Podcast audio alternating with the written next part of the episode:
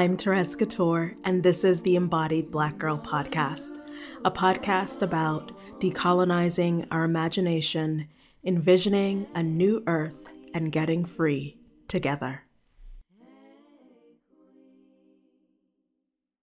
Welcome, welcome, welcome back, beautiful one, or welcome for the first time if this is your first time joining us for the podcast. I'm so honored to have you here. I really consider these conversations sacred and precious. So thank you for listening. So I have some exciting news to share to kick us off with is that we just got word that the Embodied Black Girl podcast has made the top 50 list of podcasts in South Africa. I was floored. I did not even know folks in South Africa were listening to this. So thank you so much for listening. We also found out that the podcast is in the top 150 list in the US and Canada and the top 250 list in Ireland. It's like, wow, wow, wow, wow. I mean, there are millions of podcasts out there. So to just think that so many of you are listening to this one and choosing to have these conversations that hopefully create a ripple impact in your lives and your relationships and communities. It really touches me to my core. And this was all in the category of mental health. So I'm I'm just so honored. Thank you, thank you for for listening, especially since we're only a few episodes in. So I can't wait to just continue and deepen together. So today, um, my guest is Ev'Yan Whitney. However, before we dive into the episode, I do want to share that I was inspired um, simply because Ev'Yan birthed their book baby in the world recently. If you're listening to this in real time, it was only a couple of days ago. So, congratulations to Ev'Yan for birthing their book baby. I'm so, so, so, you know, happy and for Ev'Yan and for all of us because we get to really deepen our connection with our sensual selves. So, because of the book launch, and also I'm going to be hosting a brand new uh, planning 2022 planning workshop at the top of 2022. I was like, this is the perfect combo. Let's do a giveaway. So, we're doing a giveaway today. So, I'm giving out one copy of Ev'Yan's book. So, one person is winning one copy, and then one person is going to win a copy of Ev'Yan's book and also a ticket to this top of the year planning workshop. And the title of the workshop is so juicy. It is called Decolonial Visioning. And this is all about visioning our year from a place of intuition and intention. And we're going to do it in community. It's going to be so good. So, there are going to be two winners. One person is going to win a copy of Ev'Yan's book, and another person will win a copy of the book as well as a ticket to join us for that live workshop happening in January of 2022. So, to win, all you have to do, or to enter to win, all you have to do is to leave a five star written review with just simply how this podcast has impacted you and your life, what's resonated for you. um, on Apple Podcasts. And um, if you want a bonus entry, you can tag me on Instagram, either at Embodied Black Girl on Instagram or at Therese Couture Instagram. Um, share your post or tag me um, in a story so that you can get a bonus, a bonus entry. So that's that's what we're doing today. So my first giveaway, I'm excited. First giveaway for um, for the podcast. So if you want to join and possibly win these amazing prizes, then all you have to do is leave a five star review. If you leave a five star review, you will automatically be entered. And for a bonus, tag me on Instagram um, for a bonus entry. So I am so thrilled to be having this conversation with Ev'Yan. And, you know, my work lies at the center, at the intersection of embodiment and social justice and liberation and so much more, spirituality. And I really wanted to talk to someone who really has been doing the work around sensuality and sexuality because this is a topic that is so often taboo, especially for Black women, Black femmes, Black non binary and gender non conforming folks. It's such a taboo topic, and there are so many labels and stereotypes that are put upon us. Um, and I really wanted to bring someone who would help dismantle that. And Ev'Yan is someone that I have been following their work for a hot minute. Like literally, it's been over a decade. Ev'Yan is one of the original OGs on the internet, along with me and uh, and some other folks. Like when no one was using the internet to like share their stories and their voice and their message. So I've been following them for a while and know that they have been doing the work. And I'm really so excited to share this conversation with you um, because at the end, Ev'Yan shares a beautiful practice that's kind of like it is our homework that we can really take into this season. So, without further ado, I'm going to let you listen to the medicine of this conversation. I hope you enjoy it.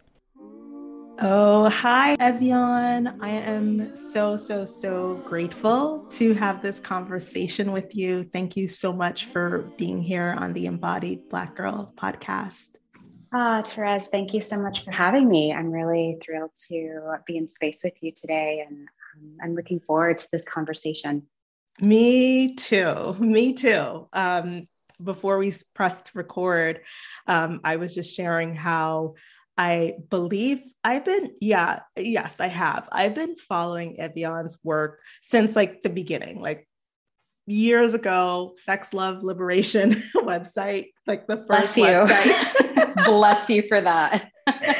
and um, it's just been so wonderful and beautiful to watch your evolution and your journey. Um, mm. So I've been able to have that seat. So I just want to give you the opportunity to share about yourself, your name, the identities you lead by, and a little bit about who you are, what you do. Yeah, thank you. And thank you so much for sticking with me for so long. Um, I've been through so many transitions and transformations in the time that I first started. So I'm always very pleased and honored when people uh, choose to grow with me as I grow and transition mm. in my own mm. work. So thank you. Um, but yes, my, my name is Ev'Yan Whitney. Um, I am a sexuality doula and a sex educator. Um, I occupy many, um, uh, what, what do I want to say, intersections within my identities. Um, I am non binary. I am um, on the ACE spectrum what am I? What else am I today? I, I am, um, I am black, um, and you know, all all of those things really inform the work that I do. Um, other things, I am a survivor Um, and I am also in this really interesting space in my work where I'm diving very deep into trauma healing and um, what it looks like for me to not just have more literacy around what trauma does, what trauma is, how it affects the, the body, the nervous system, but also about how it affects me and how it shows up in my body. And um, yeah, all of those, all of those intersections, all of those little pieces uh, that make up who I am define and really inform the work that I do. So, and that changes, you know, I, I, do a lot of interviews and people are asking me, you know, who are you? How do you identify? And I'm realizing that it really depends on the day. Some days it's like, I am these three things. Sometimes it's like, I am these eight things. So yeah, that's, that's who I am today. Yeah, thank you for sharing that. I because I can totally relate to feeling like, oh, it actually depends on the day. The thing that is more that like more prominent or forward or top of mind and mm. you know that's also speaks to the systems that we live in the capitalism that kind of forces us to commodify ourselves and that yeah. you know commodification is like a box, right? It creates this box of like, you can only be this thing. And if you step anywhere outside of this thing, you're outside of your quote unquote brand. So, mm-hmm. yeah. So, thank you for for sharing that. Um, so the name of this podcast is embodied black girl so embodiment is something that we talk about so i want to open up with that question what does it mean to be embodied for you? Mm, that's such an excellent question and something I've been thinking about a lot in my work as I, you know, as I said before, I've been diving deep into trauma, the ways that trauma holds um, systems in my body. And um, one thing that I'm realizing as I continue ex- to explore this is that embodiment is about being fully in my body. And um, and I think before I, I would have thought that embodiment, like before I started doing this, this deeper work, I would have thought that embodiment or being embodied means that you're fully in your body and you are in a happy state. You know, you're you're fully connected to the pleasure sensations of your body and the feel good experiences that you're having and your mind is right um, which i think that that can be an aspect of, of embodiment but lately i've been exploring what it looks like for me to be in my body and not abandon myself. And I feel like that's what embodiment is that it is when I am embodied, I am fully in my body. I'm fully in my sensations, my thoughts, my feelings, my emotions, even if it's anxiety, even if it's insecurity, and I'm in union with myself. Um, that to me is, is what it means to be embodied. Oh, I just I love your your definition because that's something that we talk about a lot and actually that's um uh, you know so many people do think to be embodied is just to be in the state of like pleasure and bliss and joy mm-hmm. all the mm-hmm. time and it's actually not to be embodied is to you know to feel that full spectrum so i'm so glad that you you know you spoke to that um and i feel like the a good segue to this is to really talk about your work, which is around, you talk a lot about the sensual self, and you have your upcoming book that's also called um, Your Sensual Self, I believe. Mm-hmm. And let's start with what does it mean? What does it mean to be connected to our sensual selves, or what does our sensual self mean to you? And why yeah. is it important to have this conversation?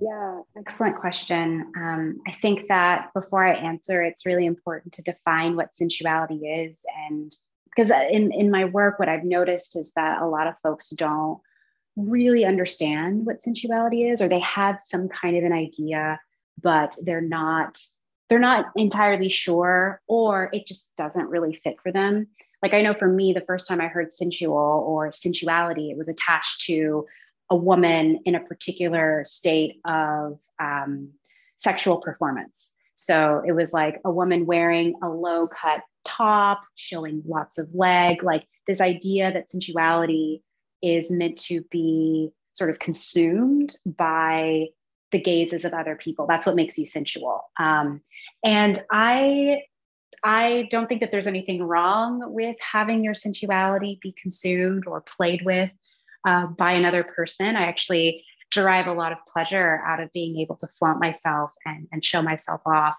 Um, but that's not all that sensuality is. And one thing that I've realized in the work that I do is that there is such a depth to our ability to be sensual. And so much of our understanding of sensuality has been um, diluted uh, be, because of that one sort of definition or understanding of what sensuality is. Also, too, um, in my work, I've heard a lot of people say that sensuality and sexuality are intrinsically linked, that to be sensual is to be sexual, and to be sexual is to be sensual. And I've even heard of folks using the word sensuality interchangeably with sexuality. And again, I don't believe that there's anything wrong with that, but I do want to offer in my work that like sensuality is its own expression, it's its own definition, it's its own experience. And it doesn't necessarily have anything to do with sexuality unless you deem it so. Um, and coming to that realization for me was really powerful because for so long I thought that my sensuality was just my sexuality. And for someone like me who has uh, had a um, challenging relationship with sex and sexuality, I felt like I wasn't able to fully access my sensuality unless I got my sexual issues taken care of. And um, I'm really happy to be in the spot that I'm at now with my work and my um, with my growth and my journey because now I see that my sensuality stands on its own, that I don't need to engage in sex or orgasm or masturbation in order for me to feel into my sensuality. Um, and so, to me, as I like to define sensuality, sensuality is being fully present in your sensual body. So, the senses that you have, the experiences and the feelings that are coming through your body, your sensual body. Um, sensuality is about your senses. And one of my favorite ways to think about sensuality is this um, it's this practice of paying attention with your senses. And in order for us to do that, we have to slow down. we have to be in a spot or in a space with ourselves where we can feel into our bodies. We can pay attention with our senses. Um, and so for me, the practice, sensuality is not just a thing that you do, it is a practice that you cultivate. Um, it is a ritual that you come to again and again every single day. And that's one of the reasons why I wrote my book, Sensual Self. I really want for folks to experience sensuality on their own terms. Um, there's a lot of information out there about what sensuality is, what sensuality should look like.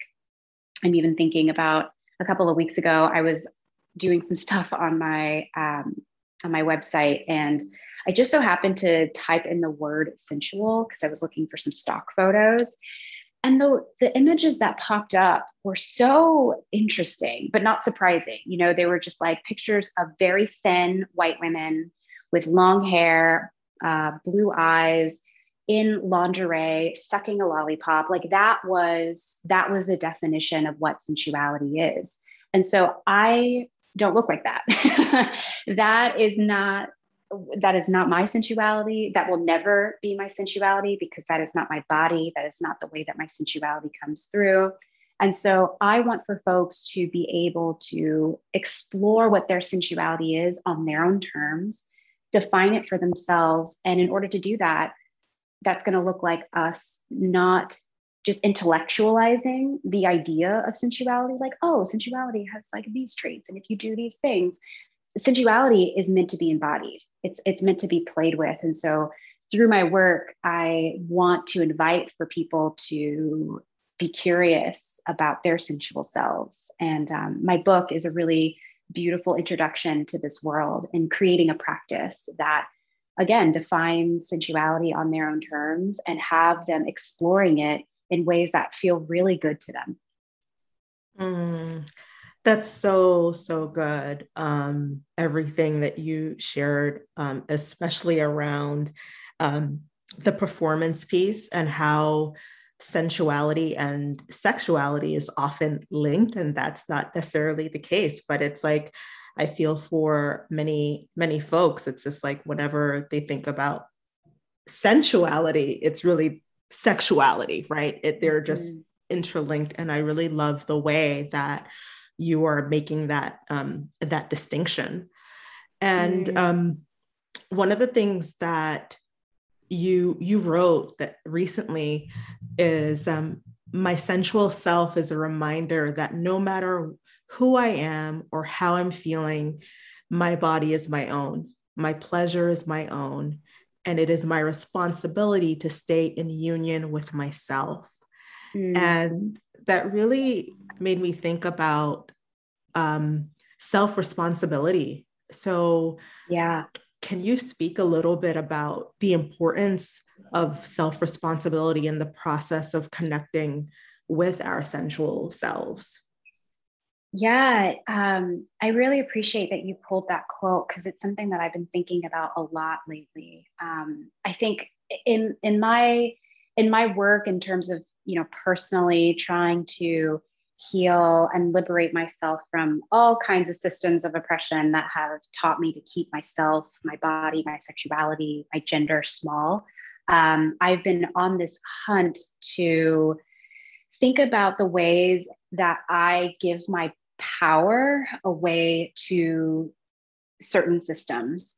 Um, how those systems of oppression have disempowered me and have led me to believe that I am not enough on my own, that I, I am not allowed to own my body. I'm not allowed to own my pleasure and my sensuality. Um, I'm thinking about, you know, I was raised in purity culture.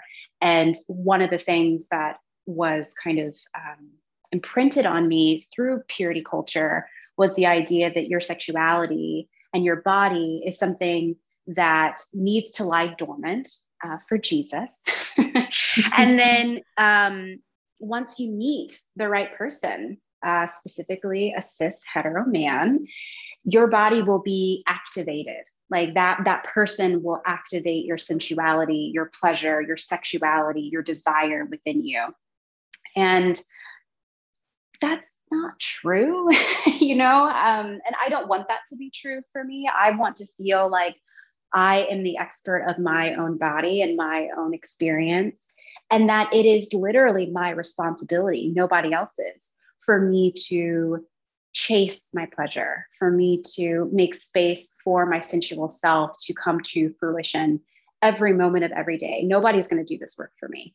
Um, and in particular, no one has the impetus to do that work in a culture that tells us that this part of ourselves should not be given space to, um, that we should continue to move fast and we should go go go. And pleasure is not something that we should um, we should prioritize. So it really is on me you know? Um, I, I, was thinking a lot about at the time when i first started my work when you uh, when when it was sex love liberation and my website was just so janky. Oh so so glad that there's no um, images of that. But I was thinking about how back in the day when I first started doing this work on myself, I, I literally thought that someone was going to give me permission to be this version of myself that I wanted to be. Like someone was going to hand me the keys to the city. And by giving me that permission, I would be able to finally access depths of pleasure and bliss and ownership and autonomy and freedom that I hadn't been able to. And I think I, I waited a little bit for for that key to be handed to me. And I looked for that key in books, in mantras, in affirmations, in teachers. And um, and I'm not saying that those books and those mantras and teachers didn't give those things to me, but the permission that I needed was from myself, you know? And so I think that's what comes up for me around self responsibility. Like sis, no one is going to give you the keys to the city. I hate to break it to you. Like, you literally have to make the key, and you are the one that has to open the door. And I understand why that feels um, maybe a little daunting because that aspect of responsibility, it means that we're going to have to show up for ourselves. It means we're going to have to stop playing small and waiting around for the right moments to click into our lives so that we can finally be the people that we want to be. And I mean, I'm speaking about this thinking about sensuality and embodiment in mind, but this can really be said to, about anything. It could be said about our creative lives. It could be said about the relationships that we have with with people in our lives that we need better boundaries for. Like literally no one is going to give you the keys to the city. You have to make the key. And um, to me, that's what self responsibility is. And and also, I want to speak to how I know that you know I said a moment ago that that can be really daunting, but that's also really empowering. That's also really powerful to say to yourself, "Oh, it's it's it's on me. Like i get to create the life that i want. I get to have the experiences of healing and liberation in my body that i desire. And i get to do that on my own terms on my own time. I get to define and sort of pioneer my own healing journey. And that's not going to be easy.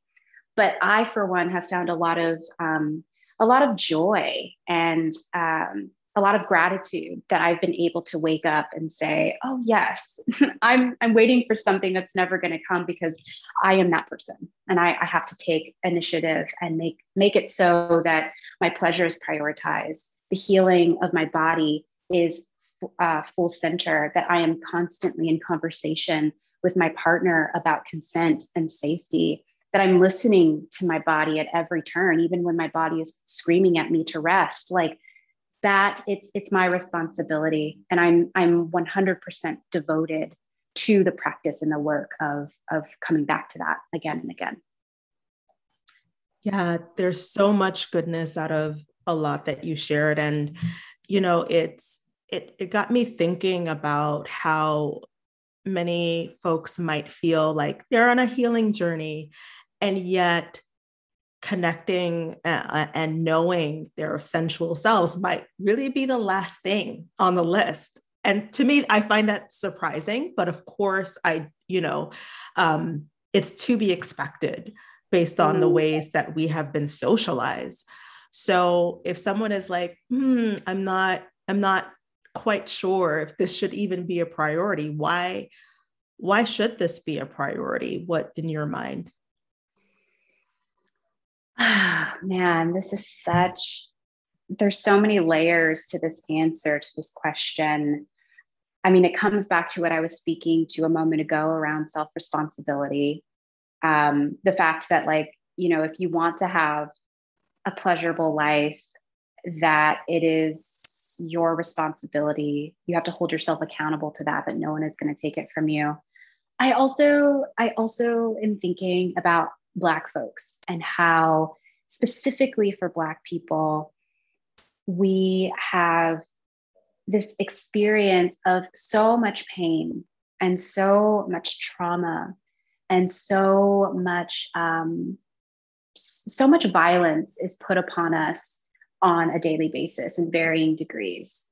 And how it's easy for us, I think, to only focus on that, like to only focus on the trauma, the pain, the death, the violence, the white supremacy.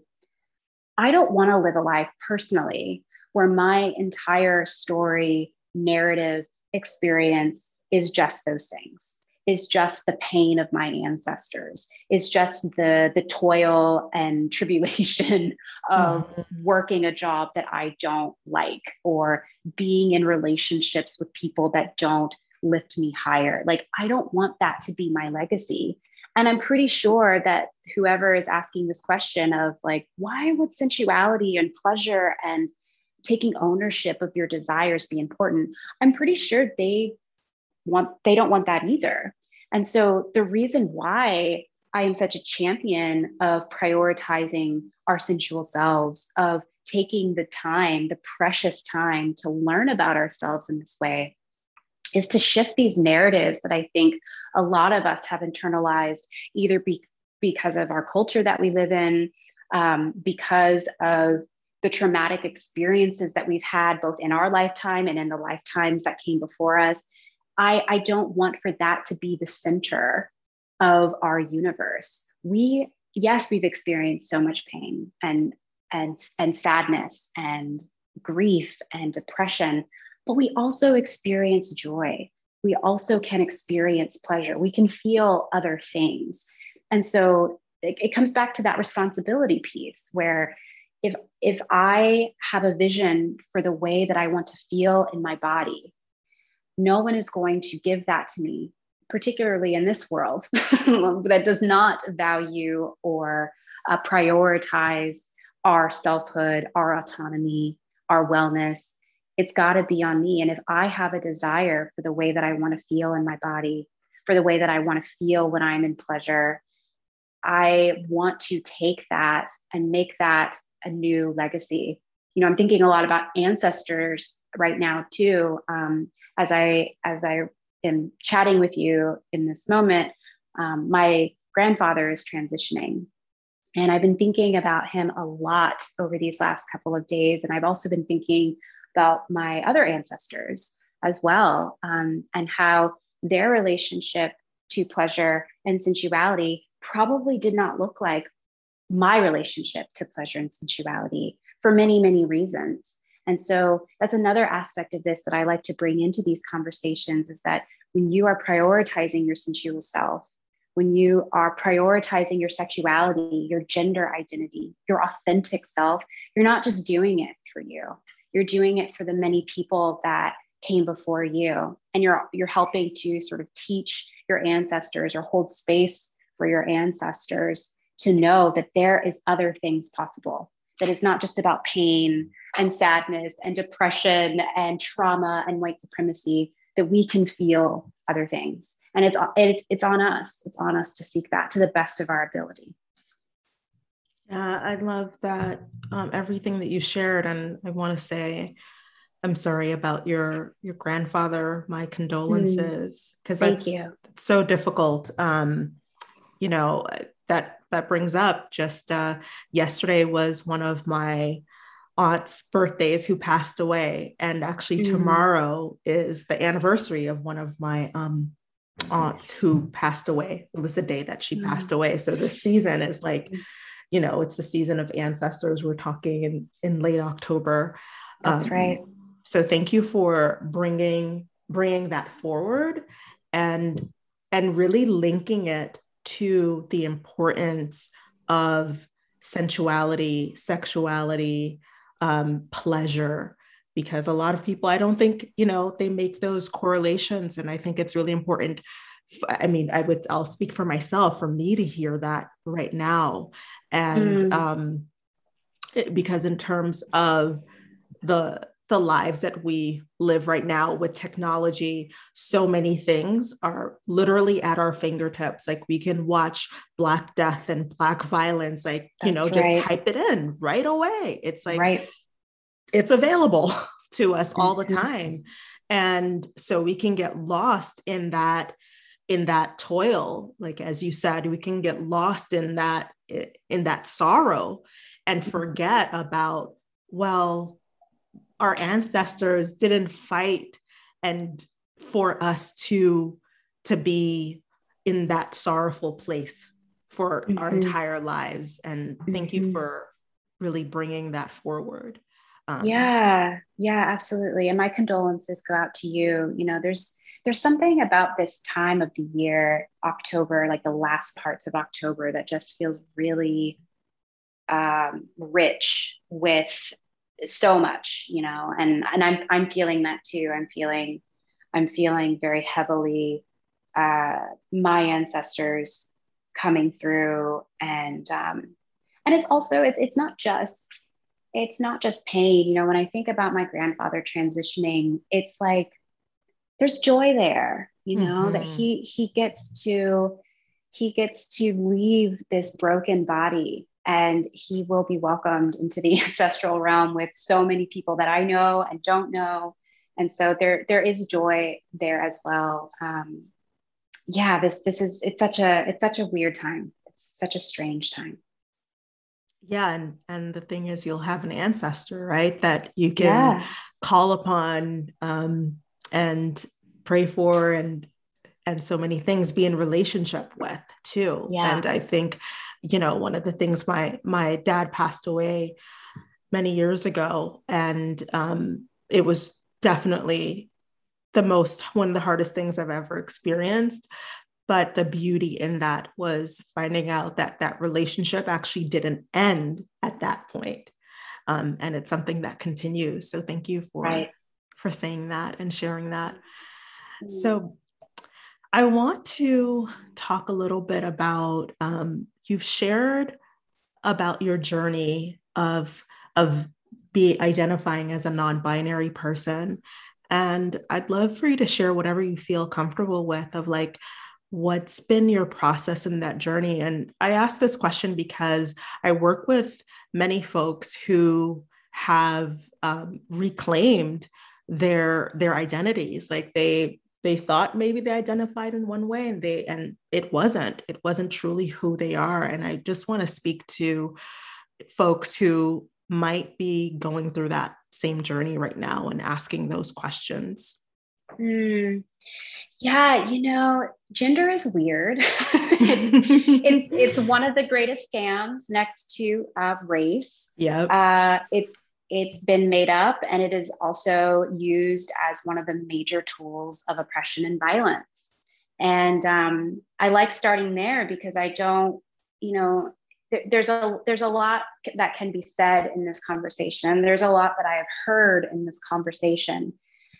And I just want for folks to know that there is, first of all, we've been out here like gender variant folks, people who are not cisgender, have been here since the beginning of time. So, yes, um, yes. and, and that feels really important for me to say, especially because of this conversation we just had about ancestors. Like, I know for a fact that I have queer ancestors, and I know for a fact that I have gender variant ancestors or, or folks who do not identify um, with the the gender that they were assigned to at birth.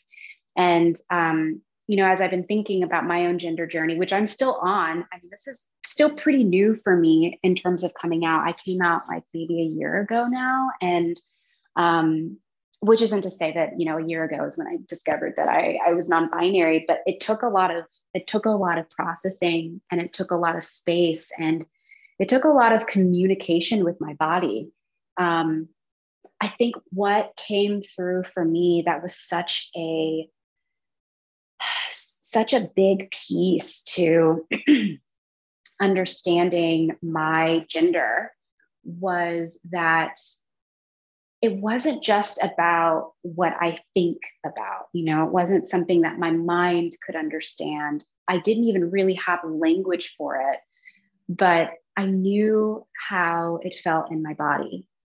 And I made the decision to, you know, as I was in this this very messy process of being like, well, I am 33 years old, and it's people don't come out this this late, and all these other narratives and stories that I had about who is allowed to call themselves non-binary, who is allowed to call themselves trans, what does that look like, like what what should that look like. Um, I really did the best that I could, and I'm still I'm still doing this. It's a process to to silence the mental chatter that I have around what I think my gender is and what I think my gender should be and all these stories and all of it and just to sink into my body and to feel into my belly and into my heart space and like what really resonates with me there. Like when I think about my gender when it comes to my body there's no question it, it's it's not about like what what it is or what it could be. It is like oh that it is what it is. So so much of my own gender experience is somatic. It, it is um, it is embodied for me.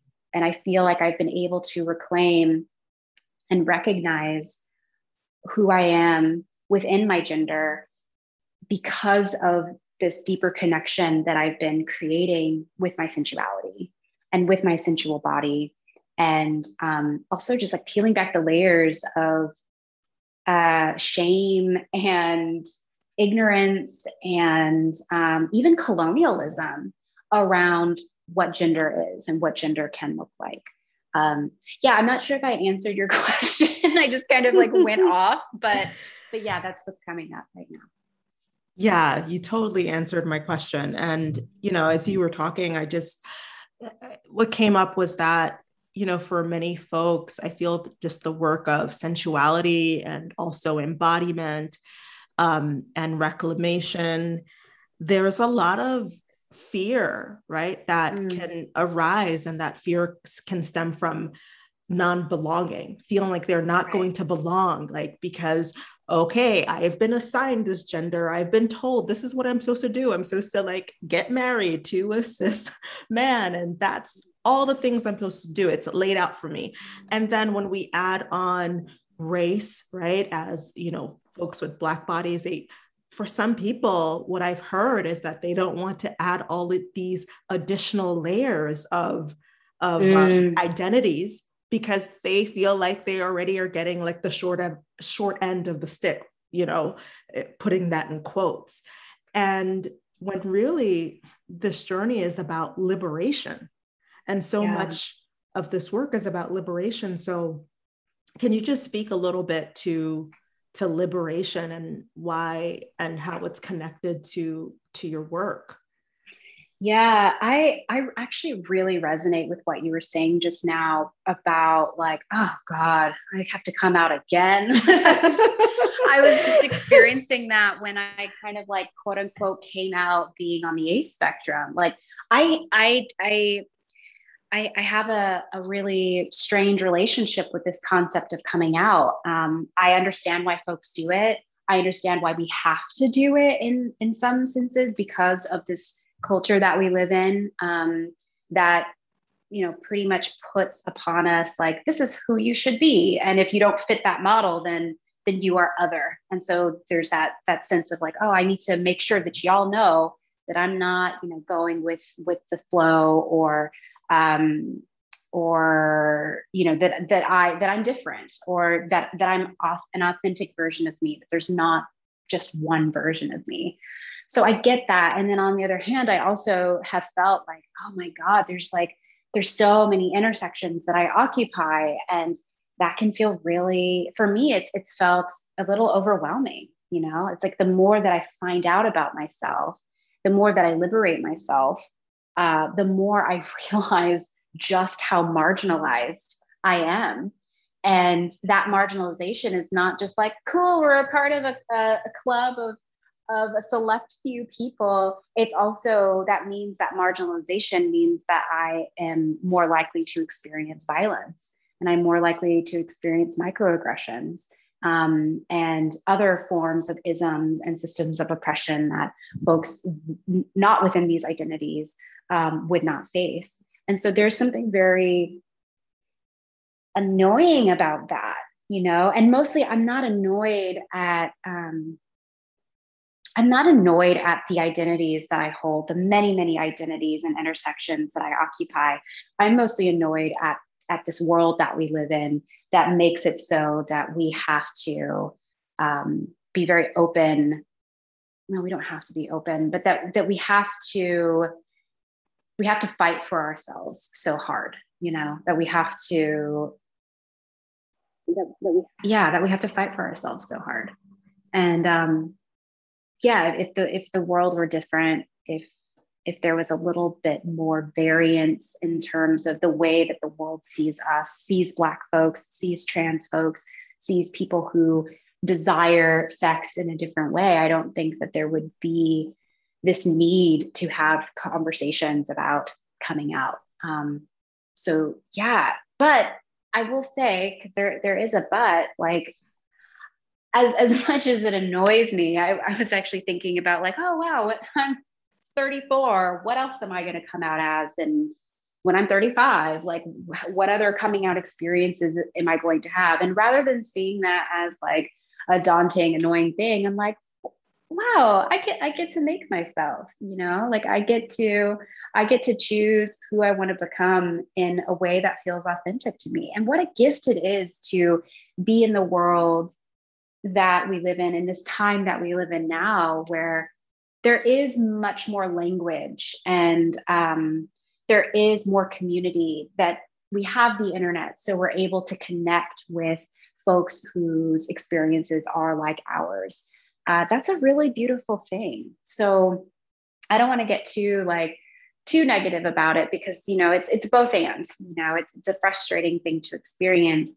But on the other hand, like the closer that I get to myself, it's I think it's inevitable. I'm going to um, I'm going to continue to liberate myself and claim identities, words, meanings, expressions of myself that are counter to, I think, what the larger culture um, has impressed upon me, you know, like being assigned female at birth, what that means um, is not what I am actually doing. And that is an act of liberation. It's also an act of um, resistance as well.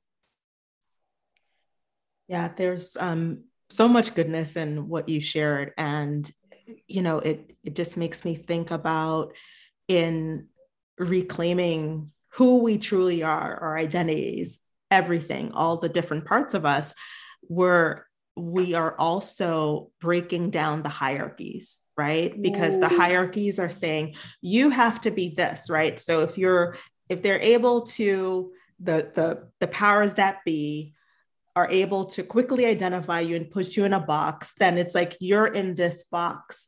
But right. when we are able to reclaim, no, I'm actually on, I'm a spectrum of so many different things. It's actually breaking down. I literally see like it's the ladder and it's like mm. breaking that ladder. And we're, you know, hopefully, you know, coming into more a circle opposed yes. to being in this hierarchies where we're where we're so many different things. We're not just one thing. Um, so thank you for for sharing all of that. Mm, yeah. Uh, well, something that you mentioned a few times um, here was that um, I, I, read the recent article, art, um, Atlantic article that was penned mm. by Angela Chen, who's the, also the author of ACE. And um, she shared in that, or they shared in that article about you. And so I want to read a little bit about that. Um, mm.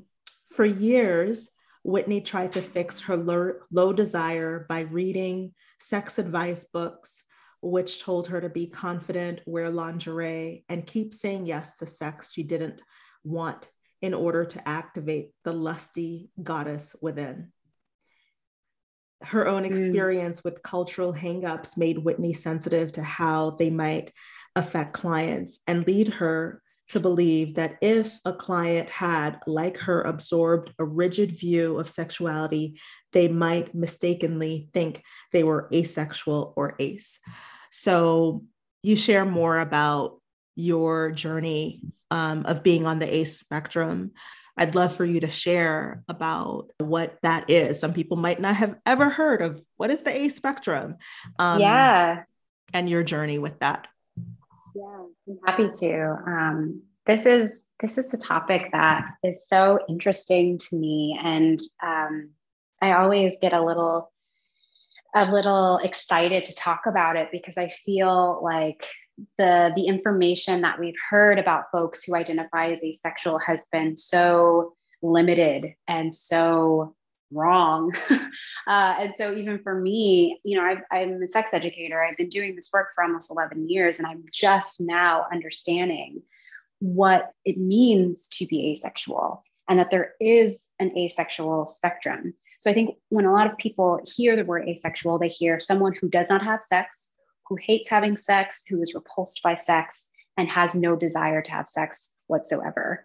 And there's certainly ace people who experience that. There's definitely um, ACE folks who have that experience, and there's nothing wrong with that. Uh, but that's not all that there is. You know, we live in such a black and white world. It's either this or it's that. There's no room for a, a spectrum experience. There's no room for us to fall on um, on that spectrum. It's either you love having sex and you have it all the time, or you don't have sex at all and that means that you hate it and that was one of the reasons why my sexual liberation journey was so fraught because i was having issues with understanding how I desired. And there wasn't a lot of information out there at the time that would say, like, oh, it's okay if you desire differently. Not everyone is going to desire the same way. Just like not every single person looks the same, not every single person experiences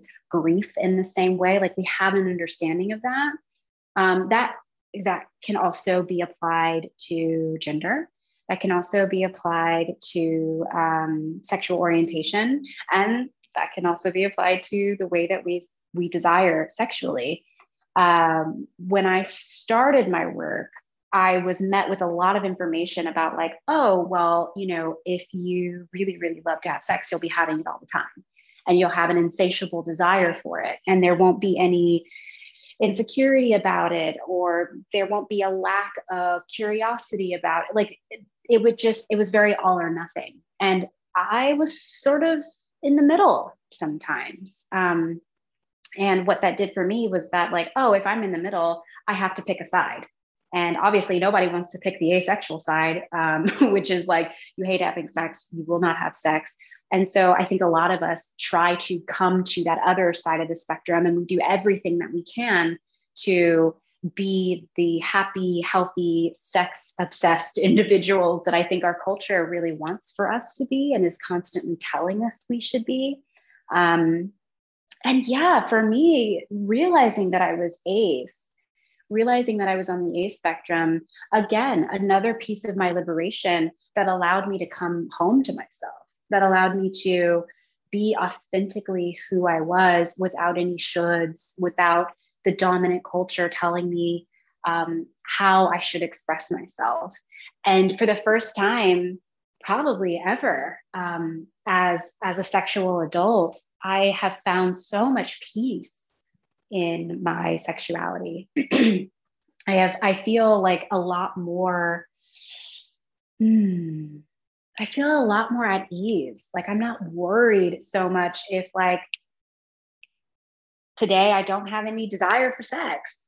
Like it's it's not it's not that big of a deal. Um, and so I found a lot of liberation in in being and, and knowing more about the the ace spectrum, um, knowing more that asexuality is on a spectrum, and that it's okay to desire differently. That there's nothing wrong with you if uh, the way that you desire sex doesn't look like the way that you were taught that you should desire sex um, and yeah it's it's been really interesting for me to to peel those layers back to define what that means for me and how that informs my work now. Um, and for me i think i've always skewed toward sensuality like toward being in your body and toward being in your pleasure from the very beginning because that was something that I, I understood and something that I had more of a connection to more so than I did with my sexuality because as i said before my sexuality was really fraught um, and so even now as i'm as i'm having this conversation with you it's like realizing that my that that propensity toward sensuality and having sensuality and pleasure and body connection be kind of like the foundation of the work that I do. I'm like, of course, I've been ace this whole time because I mean it just makes sense, you know. Um, so yeah, it's it's been really it's been it's really it's been really fun actually to to think about my sexuality in this new way and um, and to also be a possibility model for other folks who um, who are looking to me and and see themselves in me. Like when when i when i told folks that i was on the a spectrum and when that piece in the atlantic came out i got flooded with so many comments and emails and DMs from people saying, like, wow, thank you. Now I know for a fact that I am ace and I don't feel ashamed about it. Like I can actually claim it for myself. So the result of my liberation means that I'm also helping to liberate others, which is always is always such a beautiful thing. It's one of my favorite parts of the work that I do. Yeah, thank you for sharing that. I, I just feel when when I saw that, it was just it's just breaking all all stigmas right and there's this part of um sensuality sexuality that is not talked about and you know, if someone identifies on the ACE spectrum, it's like, oh no, that means you're broken, right? Because mm-hmm. there's this mm-hmm. narrative of being broken in our society and and to see it as more of no, this is liberating and there's a spectrum and right. it's okay to be your your full self. Um, right. And you know, I think that brings me to thinking about there's so many stereotypes, especially for Black folks, when it comes to sensuality, sexuality. And I feel like you've given so much advice so far around how we can reclaim our sensual selves. But is there a practice that you particularly love um, that you might want to share with with folks? Oh man, there's so many. There's so so many. Get your book, um, right? Your book. yeah, I mean, there's so many. A lot of them I, I packed into my book, Sensual Self, um, which is a guided journal. Um, it's it's not meant to be read and put on your bookshelf. It's meant for you to take out a pen, explore prompts, and explore the practices, and write down your own experience of them uh, because so much of my own work has been um, about self inquiry and holding space for myself to to ask these interesting and important questions to excavate the truths and the authentic pieces of me. So sensual self for me is is a book that marries the way that i love to teach and also the way that i love to learn about myself um, so that's one thing. I, I I say that as a resource for folks who are like, okay, I just like I want to dive in. Like I'm ready to do the work. I'm ready to get involved. Um, but for now, um, I one one exercise that I love to give to clients, to students, and something that I've actually been exploring recently um, is this this concept of like really tuning into the body and sinking into um, to what the body is feeling, sensing, and experiencing. And one of the biggest pieces of sensuality is that in order to experience it, you have to slow the fuck down. Like there's no way that you can experience sensuality when you're moving 50 miles per hour, going from one thing to the next. Like you have to carve out time, even if it's five minutes a day, where you are slow with yourself, where you are in your body, in your breath, and you're able to just like be for a few moments. Um, and so, one practice that I love to explore is telling folks to take five minutes, 10 minutes out of their day, maybe in the morning or the evening. Take out a yoga mat. They can also do this in their bed. Lie flat on your back, put one hand on your belly, one hand on your heart, close your eyes, and just be with your body. Just breathe and be with your body. And it's not about trying to find anything. It's not about trying to do anything. It is literally just about tuning in and listening and seeing what comes up in your body, seeing what comes up in your emotional body, your sensual body, you know, what you're sensing, hearing, seeing, tasting, um, seeing what comes up in in your mind, what thoughts are coming up.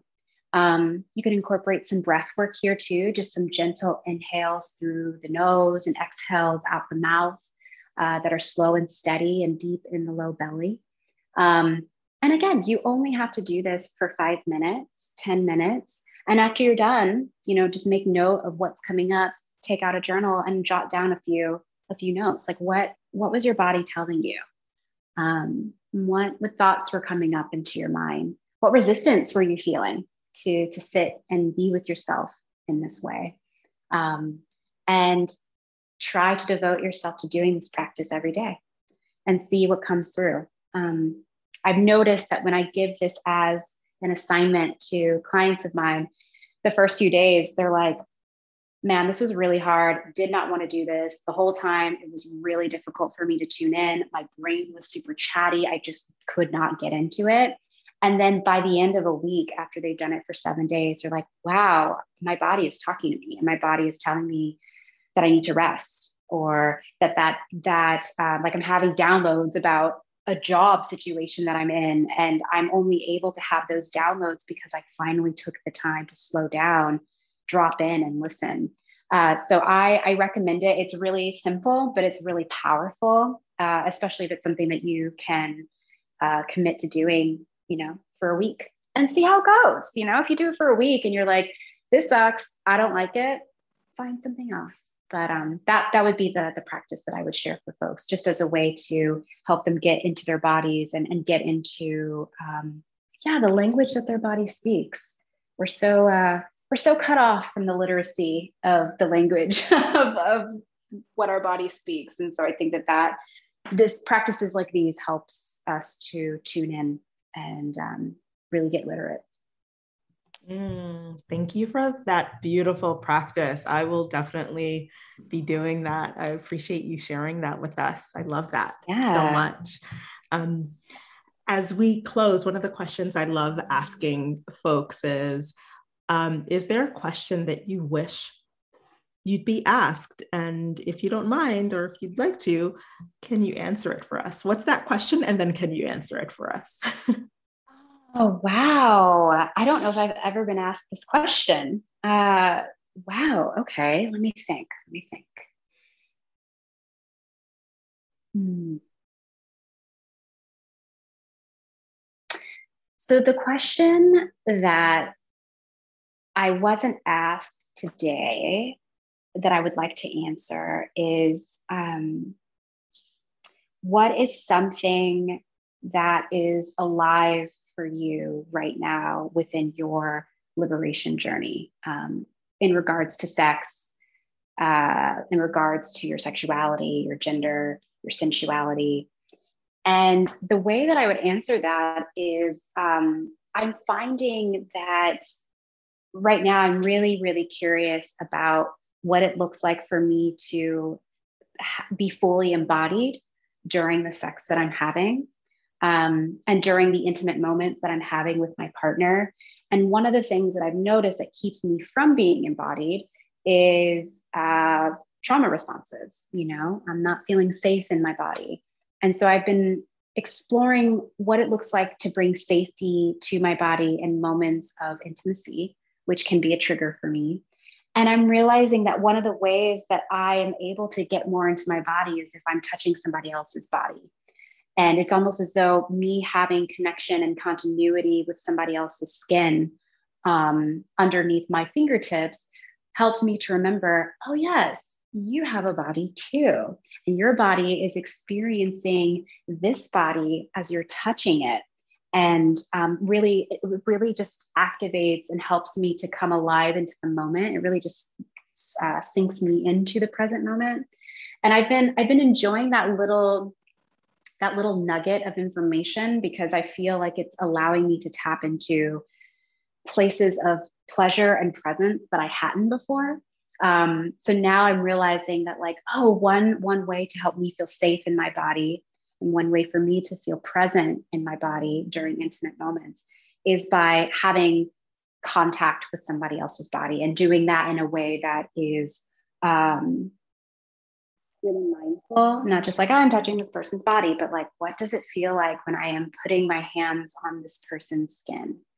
What does the texture of their skin feel like underneath my fingertips? What does their skin look like? What's the color of their skin? Um, yeah, things like that. And it's it's it's been really interesting to explore that. I've been having a lot of fun playing around with that, and also it's it's helping to rewrite some narratives I think that I've had in my head about um, doing that kind of that kind of uh, work. I don't want to say work but just doing exploring that kind of that kind of experience within sex. It's it's been really fun. I've been having a lot of fun with that oh that sounds that sounds a lot of fun. Yeah it's been great. Yeah thank you for sharing that. Such a juicy question. Um, I guess the last thing is can you share where folks can find you and anything you want to share about what's coming up for you? Yeah, well, people can find me so many places. Um, my website, evyanwhitney.com, is where you can find literally everything you need to know about me in terms of my bio, um, places to connect with me, how I work, why I do what I do. Um, I have a podcast called Sensual Self, which is also the title of my book Sensual Self. Um, you can find my podcast on uh, anywhere you listen to podcasts. Um, and then my book, Sensual Self, comes out officially December 7th. And um, you can find more information about that, order copy, pre-order a copy at my website, evyanwhitney.com slash sensual self. And um, the other place that I am is Instagram. I mean, have a love hate relationship with that with that platform but you're welcome to find me there um, occasionally i like to, to post some stuff about my own process and um, i'm at evyan.whitney yeah, thank you for sharing that. And I will be sure to put that in the show notes. This has been such a nourishing conversation, such a beautiful and rich conversation. Thank you so much, mm. Ev'Yan, for saying yes and for just sharing with us so openly and freely, and for allowing us to reclaim a bit of our sensual selves. Thank you. Mm, thank you. Thank you so much for having me and for asking such juicy questions. It was a pleasure. It really was.